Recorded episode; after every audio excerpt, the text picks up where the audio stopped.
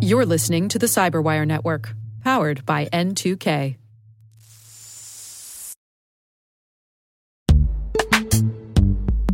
This episode is brought to you by Palo Alto Networks, the leader in cybersecurity. As AI driven attacks increase, organizations can't afford to have network security that's stuck in the past. Discover how Palo Alto Networks can help you predict what's coming and proactively secure against it with a zero trust, AI powered network security platform built to secure whatever, whenever, wherever.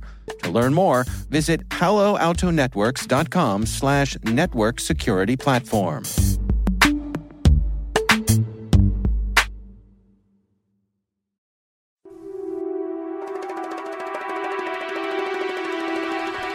Hello, and welcome to Spycast from the secret files of the International Spy Museum in Washington, D.C. I'm Peter Earnest, the executive director of the museum. I served for some 36 years in the Central Intelligence Agency, largely as what is called an operations officer or case officer. Every month, we'll be bringing you interesting talks with visitors, with authors, with others who have something to do with the world of intelligence and espionage. Our guest today is Reza Khalili. Reza Khalili is not his real name. Reza Khalili is an Iranian who was uh, worked undercover for the CIA for several years in the 80s and 90s. He, in fact, grew up in Tehran, uh, came to this country, attended the University of Southern California, and when the revolution occurred of 1979, he went back. He felt as he said in his own words, it was a revolution, a Persian revolution, and that there would be a renewal in his country. On returning, he was very disillusioned, and in that disillusionment, turned, among other things, to the CIA and offered to work as an agent inside Tehran, and he became a member of the Revolutionary Guard. That was an extraordinary, courageous, and risky thing to do. How, what gave you the courage to take that step and to believe that you could get away with it in the face of such a ruthless administration? Um, well, first of all, I want to thank you. It's a pleasure and an honor to be here. Um, uh, as you said, uh, just when the revolution happened, I went back home, uh, hopeful and uh, it was a joyful atmosphere. Uh, people thought that finally a full democracy and freedom is going to be in place. Uh, with what Ayatollah Khomeini had promised, everybody had uh, expected that. For the clerics to stay out of politics, for all political parties to be involved in the process, and uh, for an end to uh, torture, execution, and uh, what SAVAK was doing during the Shah's era. Uh, my best friend was in the Revolutionary Guards. Uh, he approached me. He told me that uh, they need my expertise to help with the infrastructure. And um, I joined the Revolutionary Guards uh, um, right then. Uh, but then what I witnessed horrified me. I mean, shortly thereafter, things started going downhill. Uh, every promise that Khomeini had made uh, was uh, vividly a lie. Uh, the youth were gathered from the street, um, taken to Evin prison, uh, only because they were engaged in uh, political discussion. Um, political parties were banned, women were harassed and forced to wear the Islamic hijab. And especially what I witnessed in Evin prison, um, I don't think Shah ever um, did what, what they started doing. I mean, rape, torture, and uh, execution of our youth. Uh, and especially after what happened to my friends, um, I became uh, very disillusioned. I decided to come to U.S. Uh, I saw U.S. as my second home. Uh, I knew I couldn't remain silent. I knew I had to do something, but I was very confused. Uh, I didn't know what I was doing. I just knew that I had to come to U.S. and inform the authorities of what was going on, uh, especially after the hostage taking and the breakdown in the diplomatic relations between the two countries. So I came. I managed to come here. uh, in the 80s, early 80s, uh, I contacted the FBI. Uh, I had several meetings with them, uh, uh, and then they introduced me to the CIA.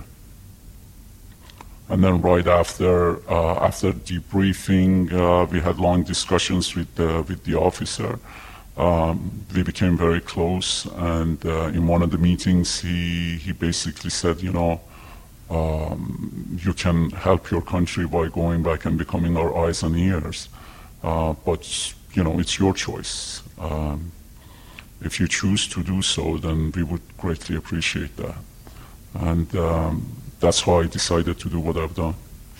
Did you see yourself, when you accepted that assignment, did you see yourself as being a true Iranian patriot? That is, that you saw yourself working against a regime that had betrayed every ideal that you believed in?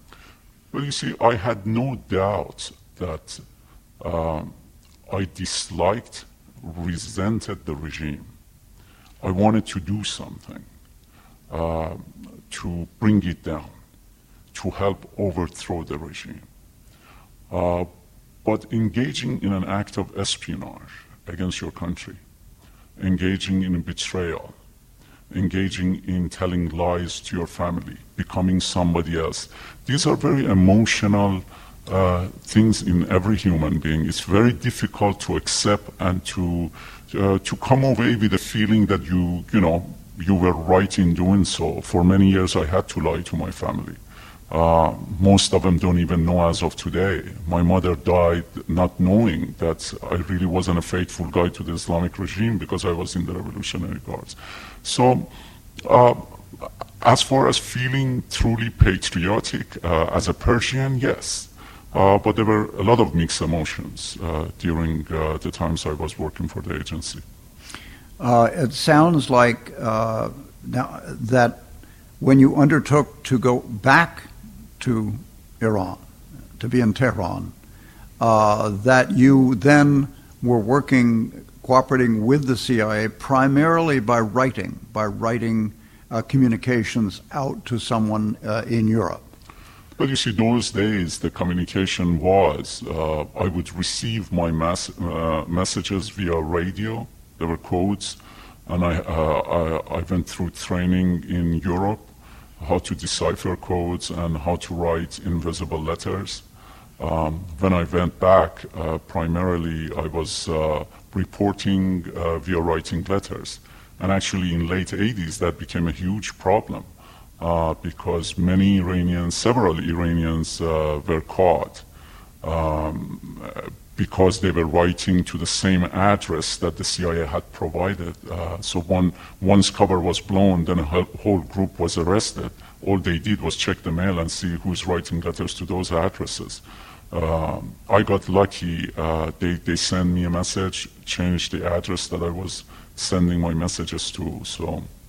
And, and for about how long were you engaged in that, that covert relationship? How long were you inside Tehran cooperating with the CIA? Well, I left Iran uh, late 80s. I can't be specific about the year, obviously. Um, and then uh, I went to Europe.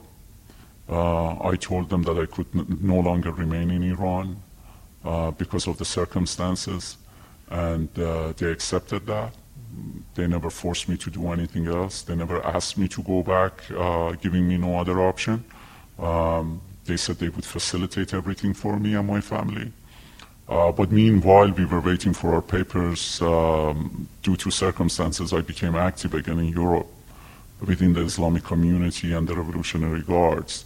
And uh, for, for a few years, uh, I continued my work there.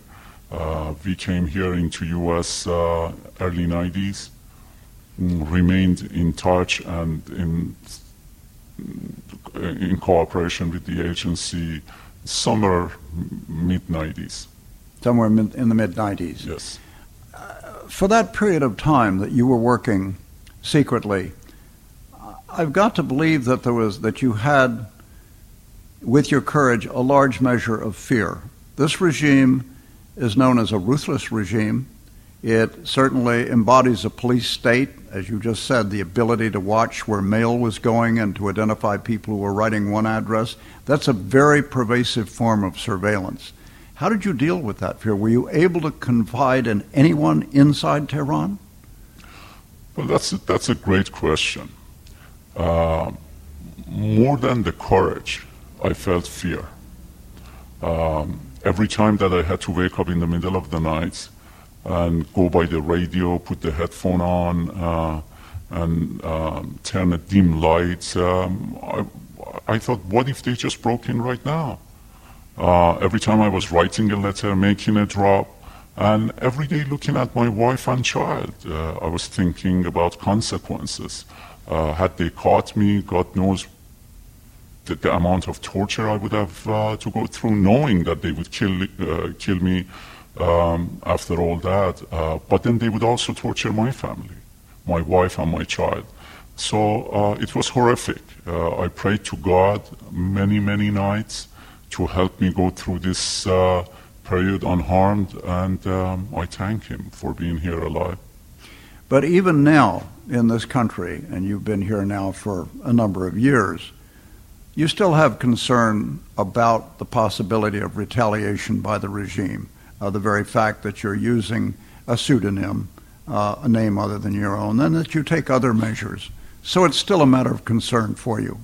uh, absolutely. Actually, my last handler, um, I was in touch with him. I am in touch with him. I passed some information to the agency through him uh, several months ago. Um, he told me that it's the policy of my native country uh, to assassinate those who've engaged in espionage. So yes, um, I'm, I'm, taking, I'm being cautious. I have to be, uh, not only for me and my family, but all my relatives back in Iran who have no idea what I've done. They'll be endangered. Uh, but also, I have recruited for the agency in the Revolutionary Guards, so I could be jeopardizing um, a possible operation right now. Just, just coming ahead a little bit into the future, what do you see happening in Iran today with this protest movement, which looks like it has been successfully put down by the regime, at least for the time being? Uh, but what happened last year wasn't new. I mean, uh, Iranians have been pushing for freedom and democracy uh, just a year and a half into the revolution. Uh, it's the West that has been blind, that hasn't uh, reached out to the people of Iran. And uh, a free Iran won't, only serve the people of Iran, it will serve the people of the world, it will serve uh, our national security. Uh, so, uh, you know, I am saddened. Uh, I am heartbroken to see our youth being treated as such. Uh, I am um, disgusted with the way that the regime treats the Iranians and, and their terrorist policies across the world. Uh, and, uh, you know, basically until the time that we come out vocally and support the Iranians' aspirations and resent uh, the Islamic fanatics, uh, nothing is going to change. Uh, we have to take the same measures as we did and resent. Uh, we resented the slavery, segregation, apartheid, fascism, communism, and we were successful because we did not accept the way uh, things were being done. It was uh, uh, against our belief. I'm sure you've seen even the news today that the government in Tehran has determined that, the, that there are only certain kinds of haircuts that will be permitted. Now that, that, that sort of takes us back to the time virtually of the Nazis in Germany. It's worse than the Nazis because they break down into your house in the middle of the night, take your children uh, to Evin. You'll never hear from them. You can't complain. There is no uh, uh, due process. Uh, they interfere with the way you dress, with the, uh, with the way you have your hair, uh, with what you eat, with how you pray. I mean, uh, it, it, it's unbelievable what they're doing to the people back there. But is there, in all of this, does the voice of the West come through? There are so many ways now whether it's the smuggling of cassettes or, or, or particularly the internet and so forth, these things are getting into to Tehran. We read about people putting dishes out and trying to hear what's going on in the outside world. Well, uh, you know, um, many, many Iranians have satellite dishes. Um, many listen to foreign radios because, uh, you know, the government uh, controlled radio and television is all propaganda. Um, that's how we need to reach out to them. We need to tell them uh, clearly that we support their aspiration and we resent the regime and we are not looking for negotiation with the current regime. We are looking for the freedom of the Iranian people and then uh, at the same time we've got to take action, uh, especially Europe. They need to cut all diplomatic ties, cut all shipping lines, cut their airspace, corner the country. Corner this country and uh, rats will start jumping ship. There'll be a crack in, in the establishment and people will be emboldened. Reza, what was your major purpose in writing this book, which tells much of your story, including the horrific events that you witnessed in Evin prison, uh, where your friend, uh, one of your closest friends, uh, was killed, as, as well as younger people as well. That obviously was a a turning point for you. It was it was like a, a last nail in the coffin, turning you against uh, or, or let's say awakening you to the horrors that were going on? Absolutely. You see, um, when uh, my communications with the agency died in, in mid 90s, I went, at, uh, went about to having a normal life. I, I said, you know, to myself, I did all I could. Um, nothing changes until the policymakers decides to uh, decide to listen to the truth and take action.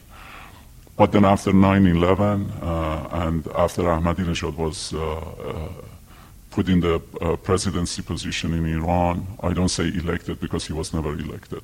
People are not free to vote back in Iran.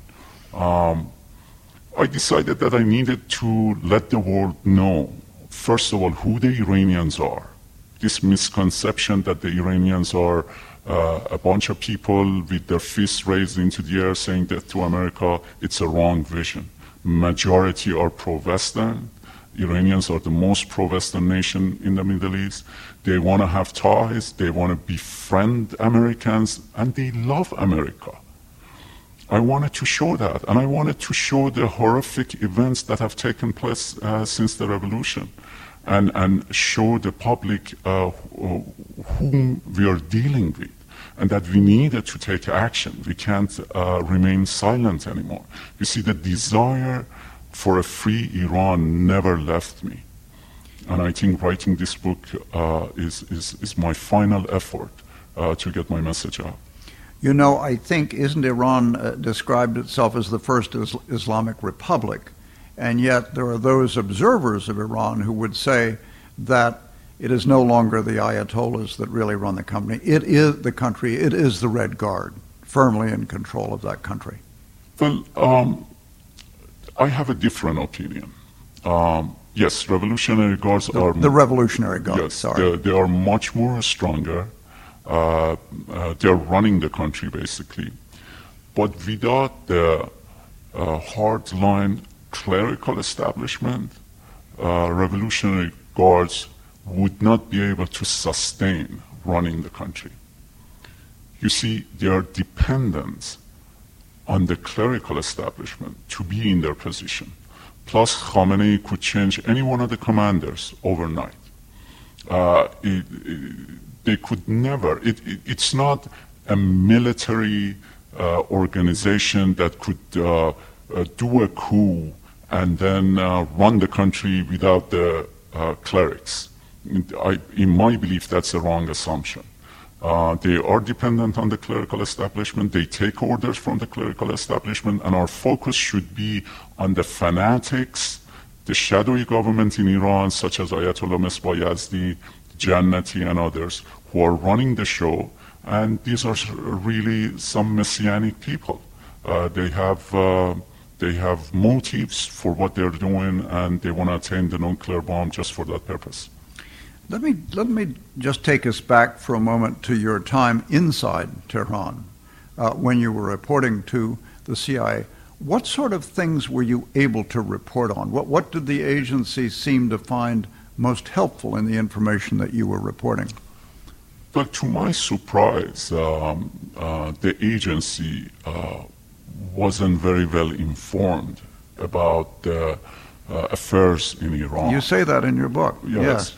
Uh, and, and I say it for a reason because uh, I, rec- I would receive messages uh, asking questions that were very obvious, and apparently, you know, some other channel of information was providing it to them, such as, is this commander still in charge uh, of so and so of the Revolutionary Guards? And this commander was, uh, you know, a very high-ranking commander. I mean, he was on the news every day, you know. Um, so I was surprised by some of the questions, but but I would write letters sometimes three, four times a week. Uh, and Carol, my contact, you know, whenever we met, uh, she would say, you know, you're, you're our best. I mean, she would compliment me, obviously, to encourage me, but, um, but I would write a lot. And that was because uh, the flow of information to me from my surroundings uh, was vast. Uh, I reported uh, the NATO countries selling military armament to the Revolutionary Guard during the U.S. embargo and, and that was by uh, England and Germany. Uh, I provided information that the Europeans, uh, under an unwritten pact, allowed the Iranian agents to assassinate opposition members in their countries, such as England, Germany, and France. Uh, the nuclear bomb project of Iran, uh, which was uh, in reaction to Saddam looking for buying the actual nuclear bomb from the Pakistanis. There, there, were, there was a lot that I reported, uh, some very mm, highly valuable, uh, some would provide, uh, you know, enough information to the agency of what the guards are doing. I remember in, in, in uh, one event, I was sitting in the front row facing Mohsen Rezai, the chief commander, where he broke the news to the high-ranking commanders that Khomeini had approved revolutionary guards to become um, to form a navy and an air force, and that was the born of their uh, um, official forces into three branches.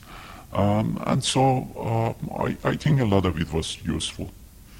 From what you, uh, you your description just now, I have the impression that uh, at least one of your CIA case officers was a woman in Europe.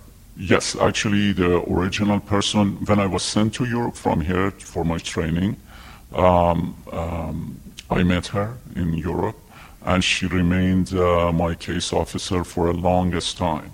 And then when I was back out of Iran in Europe, uh, I believe six months to eight to eight months after I was back, then she left, and then uh, my, uh, the officers in charge of me kept on rotating.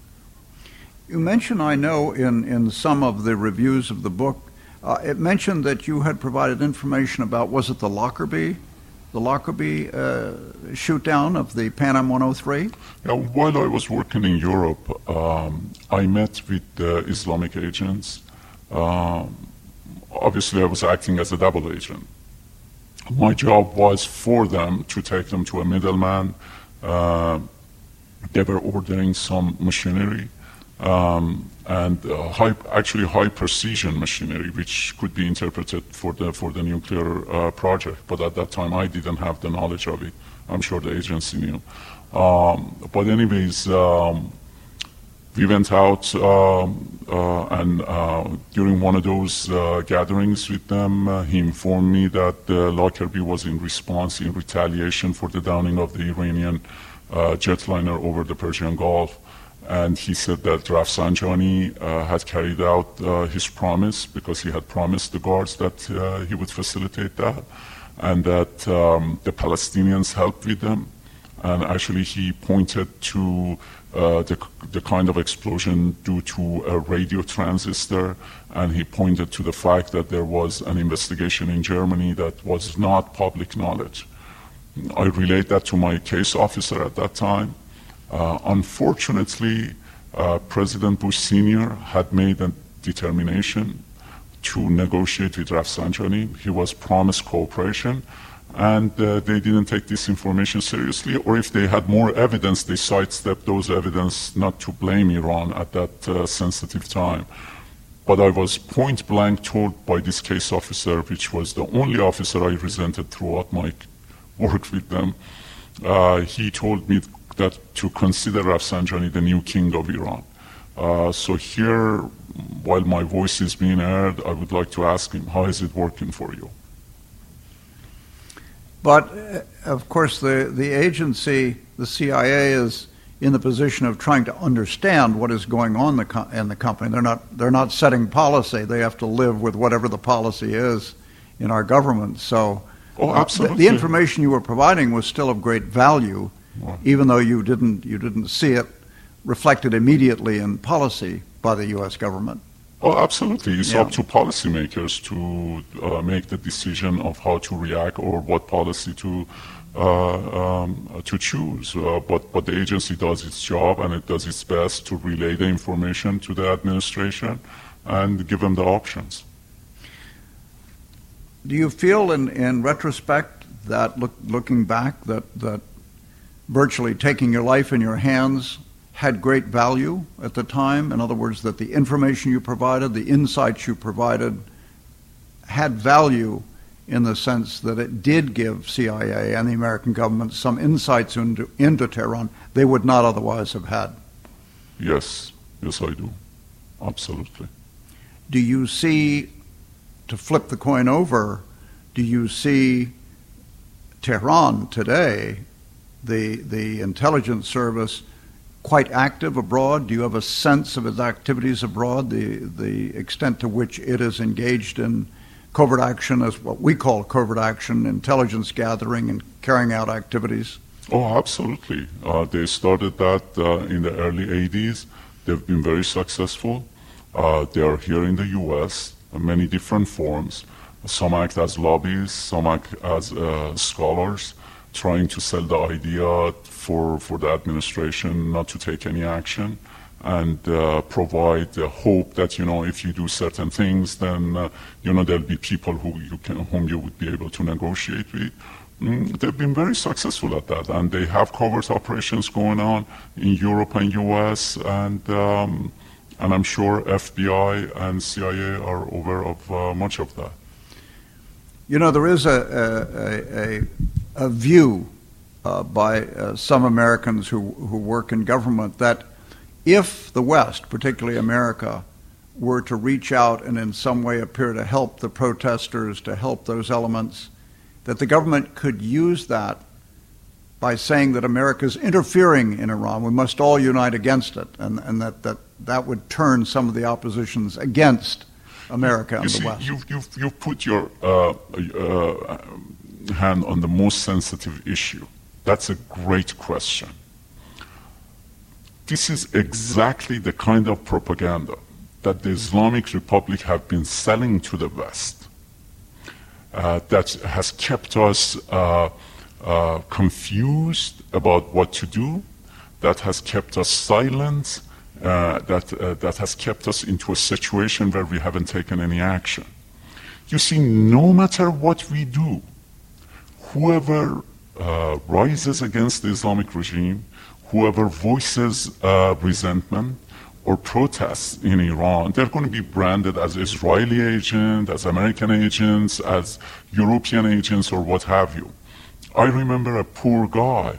He was branded as an Israeli agent, a CIA agent, MI6 agent. I mean, this guy must have been working for 10 different agencies. How is that possible?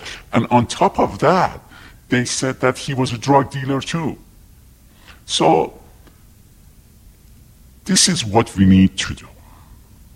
We need to look at our humanity and our principles and our great history. The rest of it we got to forget about. Because whenever we've, uh, we've taken action based on our principles, and it doesn't have to be war necessarily, we didn't uh, defeat communism and the great empire of Soviet Union by firing missiles. We did it because we had courage and we believed that it was an evil empire. The same way we got to just call it out and provide support and not worry what the Islamic regime is going to do because they're going to do what they're going to do. Well, Reza Khalili, it has been a pleasure interviewing you. Uh, from your story, I have to express my respect for your having the courage of your convictions, uh, literally taking your life in your hands.